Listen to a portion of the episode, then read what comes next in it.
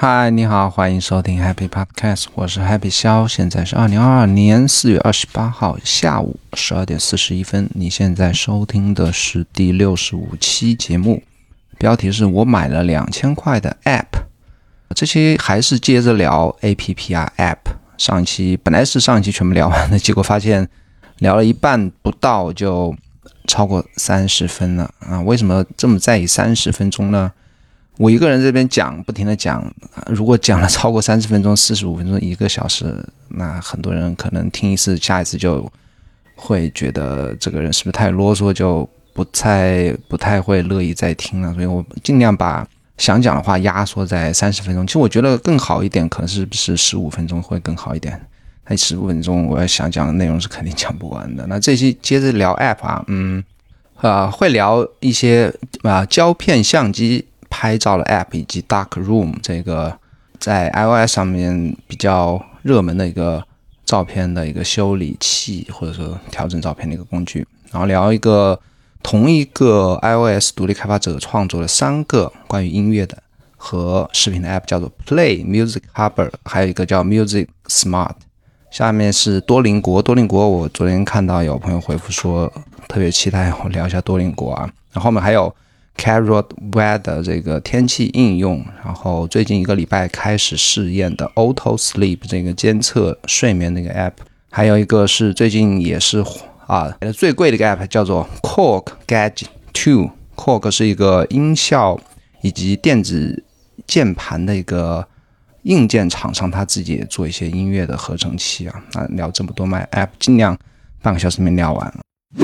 本期播客由有知有行 A P P 赞助。我认为呢，投资是除了健康之外，每个人最应该关注的话题。熟悉我的朋友应该知道，我曾经写过一些关于投资的文章，甚至还做过一期关于定投基金的视频。但这些内容呢都不够专业。如果你想系统学习投资知识，我推荐你使用有知有行 A P P。它帮你学习投资知识，而且它不收费，不推荐股票，只从基本知识出发，让你学会投资的底层逻辑。创始人孟岩先生是一位令我十分尊敬的财富知识分享者。你也可以在 Show Notes 里面找到来自孟岩最新值得阅读的好文章以及播客链接。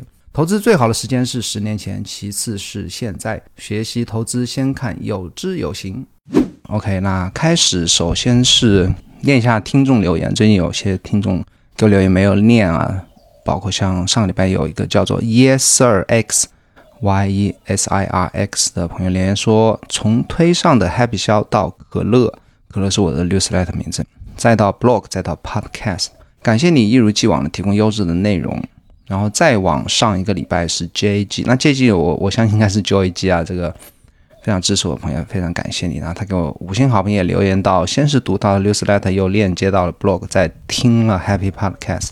Newsletter 的阅读体验很好，看作者的阅读量，以及听了一些读者关于渠道啊，作者关于渠道的提问，作者是达到 Ali Abdel，也提到了创作足够多的视频，以至于形成质变的效果。然后一个大拇指啊，非常感谢你的好评。那如果你也喜欢这个节目的话，请帮我在苹果播客五星好评。并留下你的留言。那顺便也跟你报告一下，我这个 Happy Podcast 呢，每一期节目在播出后的一个礼拜，它的收听量是会到达一千次以上。那分别是在 Anchor 以及所有的 Anchor 啊分布到 Apple Music。Anchor 是一个我在怎么讲海外放的一个播客的源吧。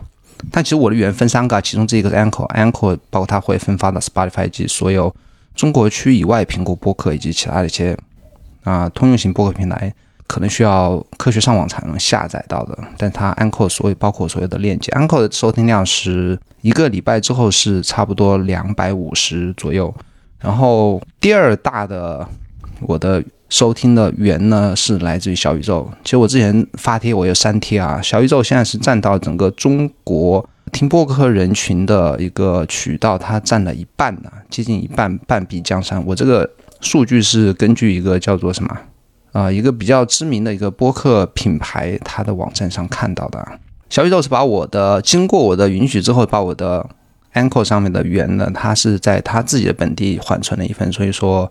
它上面收听量是不计算在我的 Anchor 的那个数据里面的，在小宇宙是的收听量一个礼拜之后差不多是两也是两百五十左右，那这就是五百，然后另外五百是来自于哪里？来自于中国去苹果播客的源头，也就是喜马拉雅。哎呀，由于种种原因吧，如果你想向上架中国去苹果播客呢，那你必须通过什么荔枝啊、喜马拉雅啊。但最近我听说啊，你自己在做一个啊种子，比方说有一些第三方的。播客提啊，播客的一个让你放你的播客的平台，非常像那个一个中国人在日本的做的，还叫什么 Type Log 吧，好像叫 Type Log，好像是说你从 Type Log 你去在中国去提交也可以上架，但我这个 没有人任何人可能保可以保证啊，可能是他的个例，也可能是我去申请提交的就不一定可以了。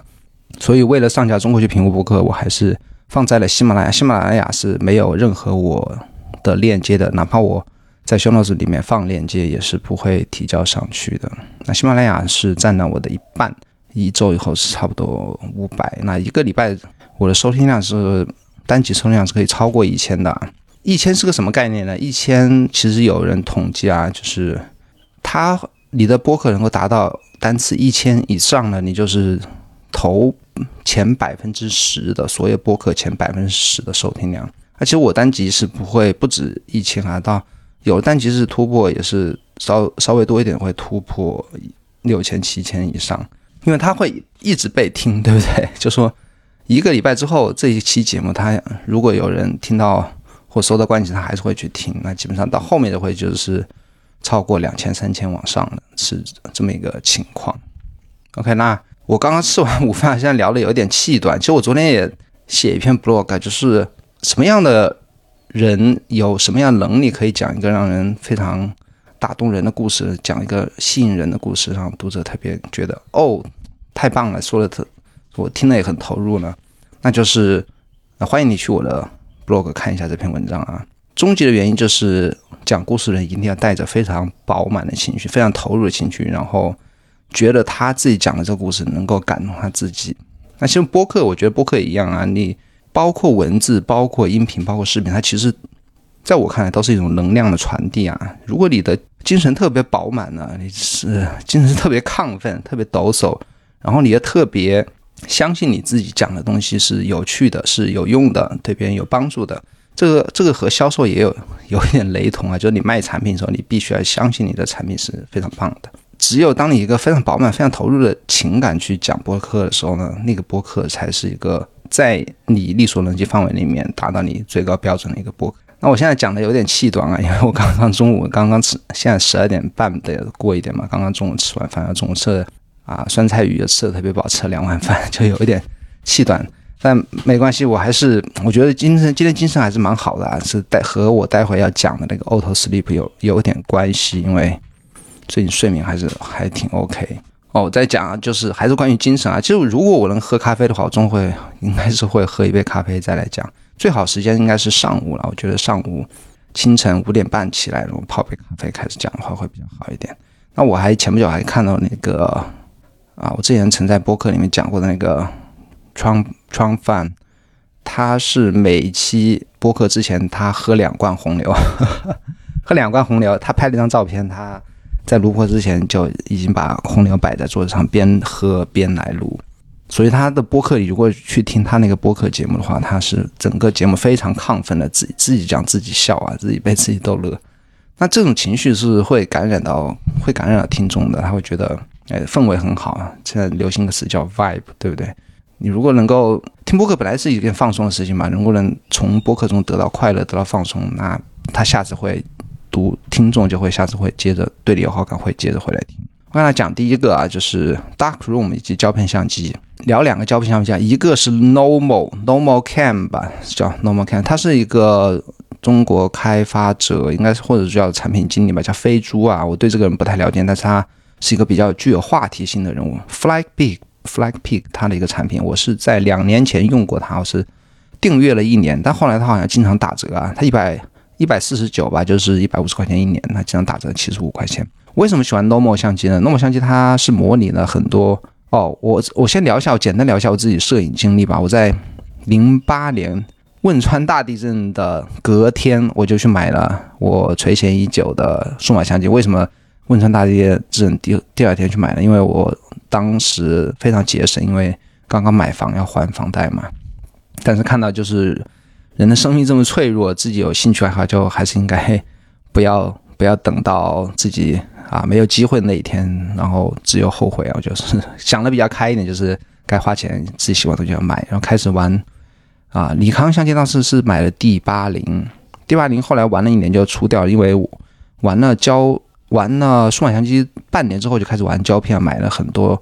胶片相机，那没有买很贵的，像徕卡我是始终没有玩过，徕卡和禄来啊，但是我啊比较垂呃也是比较想买的心水的，我想每一个玩胶片的人都会想买，但是对我来讲是超过我的能力范围，但我们还是玩了很多其他经典的双反呐，像买了一些双反吧，包括那个我现在连名字都记不起来了，像妈咪呀吧，妈咪呀的双反，还有它的。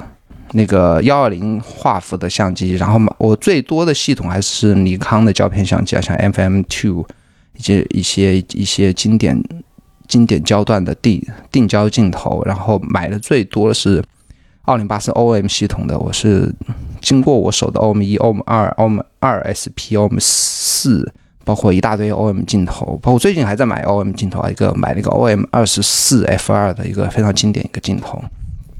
等等嘛，包括我玩那个中画幅相机，也买了很多胶片。到现在那个 啊，冰箱里还有很多非常经典的一些幺二零的一些胶胶卷呢。那个富士的叫什么 Portra，哎，我忘记那个具体的名字了。但是就还是有一些我自己玩胶玩摄影的一些经历啊。所以我对那些 normal 相机里面它那些比较经典的一些幺三五的或者幺三五或者幺二零的一些相机是比较了解。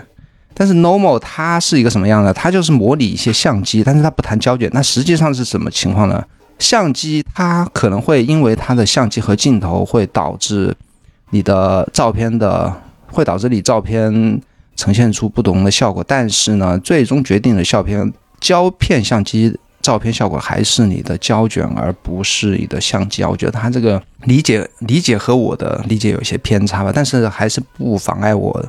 啊，能够有一些怀旧情节，包括它有一些比较经典的，像那个康泰时的 T 三，它是有模拟的，还有一些这些经典的相机啊，如果之前想买没买或买过的，啊，康泰时的呃 T 二，还有一些什么相机啊，包括一些尼康的一些三十五 Ti 等等吧。后来呢，就就因为它是订阅制嘛，在订阅快结束的时候，我又看到 FIMO 啊，FIMO。那它就比较符合我刚才讲的，由胶卷来决定你的画质。那就其实比较经典的一些呃胶卷叫 Na Natori 吧，就是那个夜光夜光一千六。这个胶卷是我当时玩啊，也是富士出的。我当时玩胶卷的时候是觉得特别贵，买不起。我一直想买没买了。它单它单卷胶卷应该就超过一百块钱，非常贵的一卷胶卷吧。那这个 FIMO 也都有模拟啊，包括很多。幺二零的胶卷，它不光是模拟那些胶卷，它拍出来的那个效果是和我理解的这些胶卷是完全一样的，所以我就特别喜欢它。最近最近两年呢，就停止使用、停止订阅 Normal 之后，一直在使用那个 FIMO，然后买了所有的胶卷，好，好像最近还出了 Lifetime 吧，就是终身更新。但是它这个 App 已经已经转手了，现在是另外一个团队在用，那就还是买了 FIMO 的 Lifetime。但是呢，最近开始使用 Dark Room 来配合原生的拍照的应用，为什么呢？因为胶卷相机啊，它的优势是你不用后期，但是劣势是你也没没有办法后期，对不对？它已经帮你已经味精加好了，你再去调的话，其实有些细节已经丢失掉了，已经定型在那个后期那个效效果上了。还有一个劣。还有一个缺点是，它启动是比原生相机会慢一些的。那这是两个它不可逆的一个一个缺点嘛？诶，如果一个胶卷相机它能够把胶卷的效果保留，同时保留原始的一个 RAW 格式的照片呢？其实也是，我觉得还是应该增加这样一个选项啊，还那就会会比较好一些。那 Dark Room 呢，就是可以有选择后期，你可以自己想。调成胶片的味道的时候呢，你就去加一些，就可以去加一些滤镜啊。你不想调了就懒得调了，就可以不调。但包括 Dark Room 它滤镜，它现在可以包括连那个视频它的支持啊。然后最后它现在出了一个非常厉害的功能，叫做 Mask，就是遮罩功能。其实遮罩功能很多后照片处理软件它都有啊，但是 Mask 的啊 Dark Room 的强大之处呢，它在于它可以有 AI 识别你的前景后景，它是可以读到你。我觉得这个是 iPhone 拍的照片，它会有一些数据让你知道哪些部分是在你的后景，哪一部分是在前景。它甚至可以识别你 iPhone 以 Portrait Mode 拍出的人像模式的人的头发、肤色、眼镜、牙齿等等都可以调，非常厉害。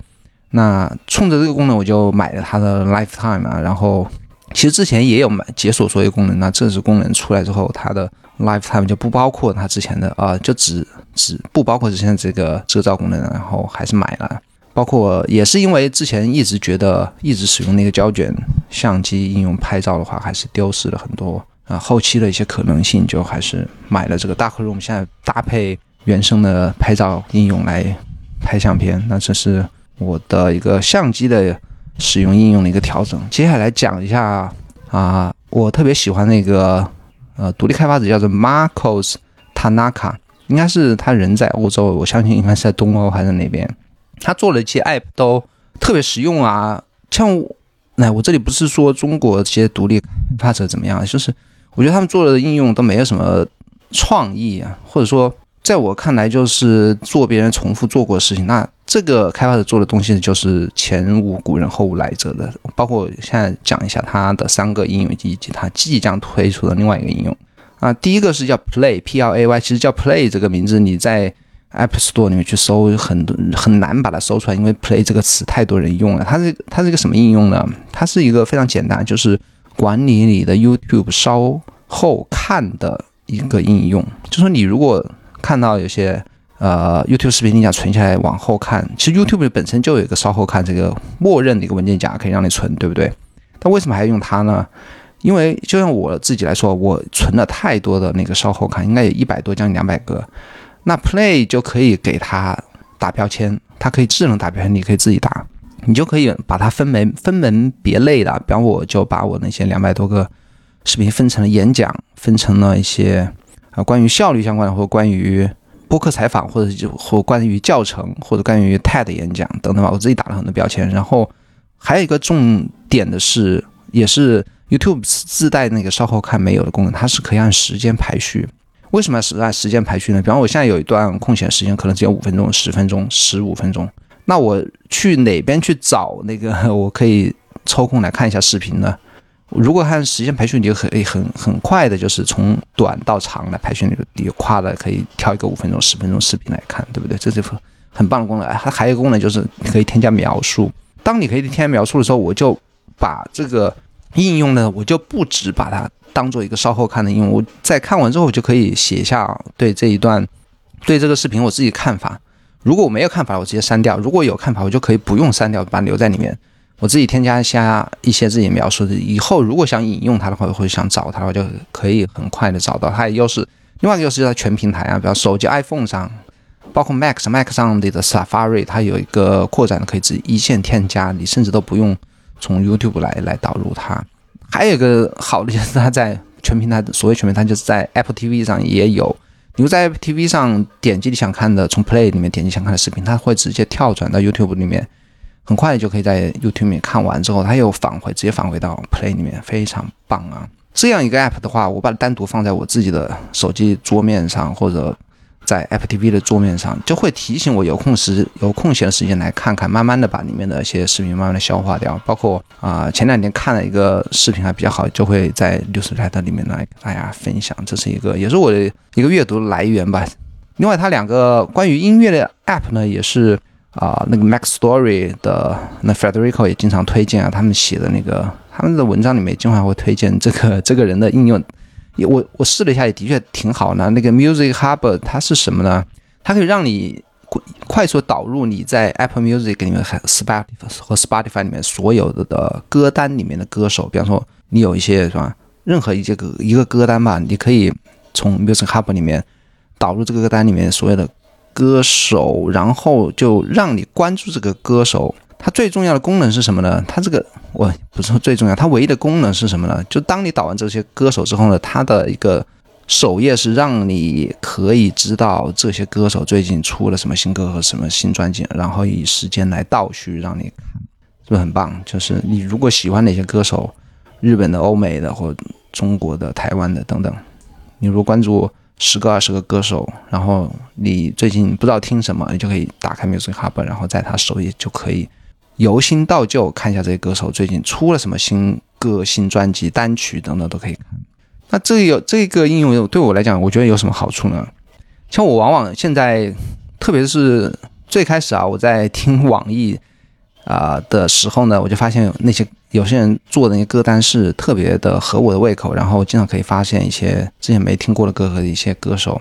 然后到现在听那个 Apple Music 或之前听那个 Spotify，就越来越依赖歌单啊！这现在变由以前的变成，像我初中、高中时候喜欢歌手，到现在变成喜欢歌单的，听了好的歌单会收藏好的歌单，那就会变成我在听音乐，但是我不知道我到底在听谁在唱歌，因为你不可能每次就去听到一首歌就去看手机看他人名，对不对？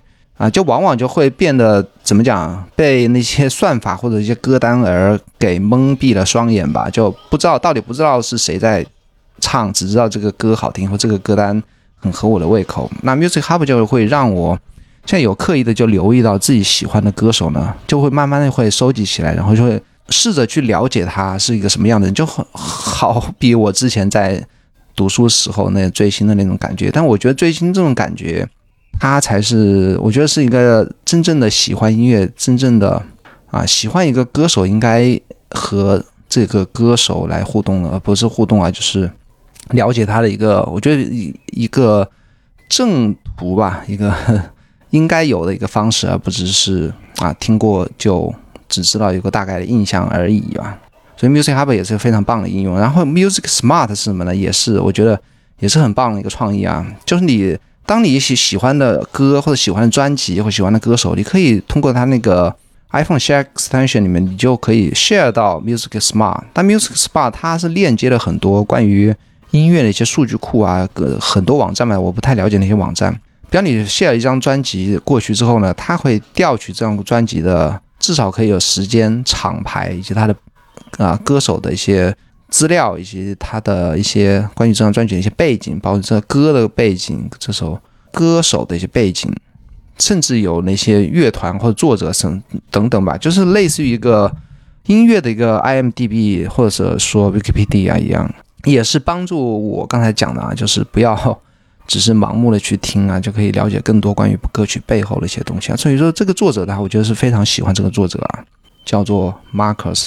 达纳卡，我也得，我也可以把这个作者的推特到时候放在 show notes 里面，可以，你可以 follow 一下他。为什么 follow 他？因为他现在正在做一个应用，也是我特别需要的。他正在做一个歌曲的稍后听。什么是歌曲稍后听呢？就是谁推荐你家啊？他这个应用里面本身就会推荐你一些新歌、新专辑，或者有一些排行榜啊，你来不及听的，比方说，呃，日本新榜新排 top ten，它有些或者新歌榜，或者谁谁谁出新专辑。但是呢，如果一旦你喜欢的人歌手出专辑多了，或排行榜很多都没听的话，你可以把它添加到稍后听里面，然后你慢慢的可以找机会的把这些歌全部听掉，然后你可以知道喜欢哪些，不喜欢哪些。像文章有稍后读，对不对？视频现在也有稍后看，他刚才做了 play，那现在歌曲也有稍后听，我觉得是做点是吧？做一点别人都需要但之前没有人做过的东西，这个还是需要。也我觉得也是一种能力吧，每次都可以被他来发现。OK，接着讲多邻国。多邻国是二十六分钟，抓紧。多邻国是我在已经使用一个礼拜啊，但是我第一次注册多邻国。多邻国是什么应用？它是一个学外语的应用。我第一次注册多邻国呢在一七年，非常早啊，中间来来回回试过很多次。然后我先讲一下我学日语的经历吧。我在现在在用多邻国学学日语。学日语的话，我是尝试过很多次，但每次就是。第一次是止步于啊学五十音图，刚刚背完语五十音图就放弃了，放弃了。然后第二次是止步于，其实往后已经学了好几个，大概学了第十课吧，又放弃了。呃，我不知道这次能不能坚持，但是目前七天下来，我觉得还是很轻松的啊。包括现在给我去来重新捡起多邻国的一个契机，是我加入的一个他那个家庭组啊，叫做 Super 多邻国的 Super。他之前可能叫什么别的应用 Premium 等等吧。那个多邻国的这个超级会员有什么用呢？其实我现在可以告诉你，你不加入，你直接去学也 OK 的。他所谓的超级会员，他只是让你有无限的红心。那红心是干什么呢？就可以你当天学习任务完成了之后呢，你想多学一点，你就可以一直去用。但是我觉得。之所以要用这样一个 app，就是因为你可以用零散时间来比较轻松的去来，没有压力了的去学。像我之前为什么放弃了，就是我给自己太大压力了。我规定自己一天要学或两天要学完一课，每天要背单词等等吧，就给自己很大的压力。那一旦你有若干天停滞之后呢，你就会觉得啊，自己是不是又又做不到啊？或者说之前掉那么多东西。掉那么多队，能不能赶起来呀？就会压力越来越大，最后就放弃了。我就要如果要用多邻国的话，应该就是啊适应它这个快节奏，然后短平快的这种特点嘛。你每天只花五分钟，最多最多分钟十分钟，把它里面给你当天布置任务，你把它很轻松的把它看完之后，就不要继续看了。所以说，我觉得不加入它这个混游就也也也 OK 啊，也完全可以的。那我的感受是什么呢？我坚持七天，不能说坚持啊，因为它特别的轻松，特别好玩呐。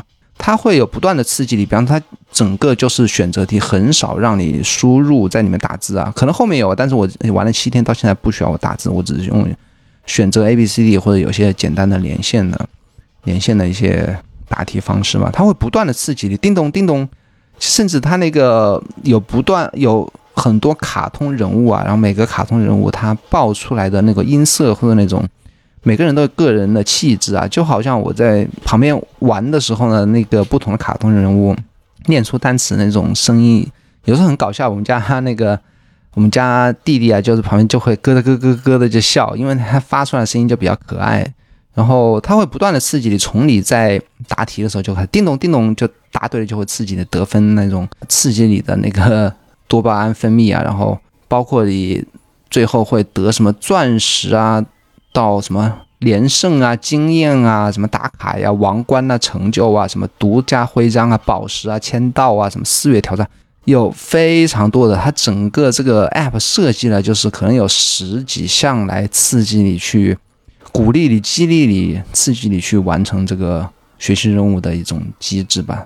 总之，它就会不断其实它简单的概括一下，它是轻松、简单，然后不断的刺激，让你一直可以慢慢的学下去，慢慢的学。我觉得坚持慢慢的学，你如果这样非常慢的节奏，你能够坚持五年，和你啊猛的冲冲刺一个月放弃，然后五年之后呢，你可能五年之后你这门日语至少在多邻国学完之后，我觉得简单的去日本旅游一回，可以简单的对话，包括看懂一些。